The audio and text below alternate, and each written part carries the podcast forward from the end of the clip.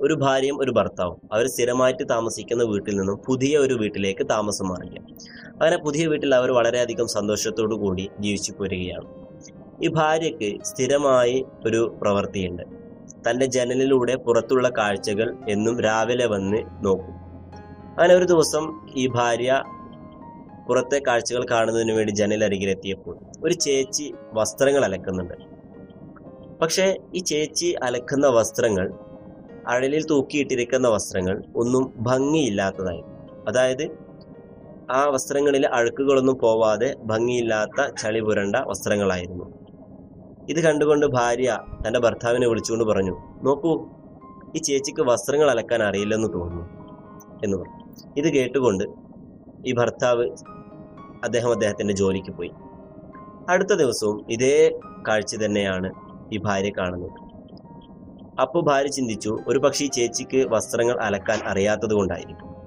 അടുത്ത ദിവസവും ഇതേ കാഴ്ച തന്നെ കണ്ടപ്പോൾ ഈ ഭാര്യ ചിന്തിച്ചു അവരുടെ വീട്ടിലേക്കുള്ള വെള്ളത്തിന്റെ പ്രശ്നമായിരിക്കും. അവരുടെ വീട്ടിലുള്ള വെള്ളത്തിന്റെ പ്രശ്നമായിരിക്കും.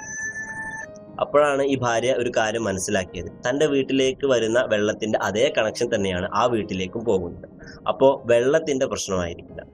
അങ്ങനെ ദിവസങ്ങൾ കഴിഞ്ഞു പോയി ഒരു ഞായറാഴ്ച അവധി ദിവസം വന്നു.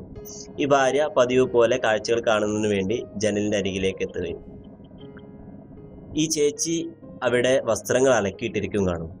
ഈ ചേച്ചി അലക്കിയിട്ടിരിക്കുന്ന അടയിൽ തൂക്കിയിട്ടിരിക്കുന്ന വസ്ത്രങ്ങളെല്ലാം വളരെ ഭംഗിയുള്ളതും അതിൽ അഴുക്കുകളൊക്കെ പോയി വളരെ വൃത്തിയുള്ള വസ്ത്രങ്ങളായിട്ട് കണ്ടു. അപ്പൊ ഈ ഭാര്യ വളരെ സന്തോഷത്തോടു കൂടി തന്റെ ഭർത്താവിനെ വിളിച്ചു.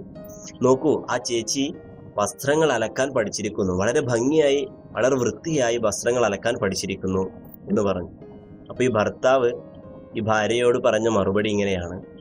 അത് ഇന്ന് രാവിലെ ഞാൻ ആ ജനലെല്ലാം തുടച്ച് വൃത്തിയാക്കിയിരിക്കുന്നു. അതുകൊണ്ടാണ് നിനക്ക് അത്ര ഭംഗിയോടുകൂടി ആ വസ്ത്രങ്ങൾ കാണാൻ സാധിച്ചത്.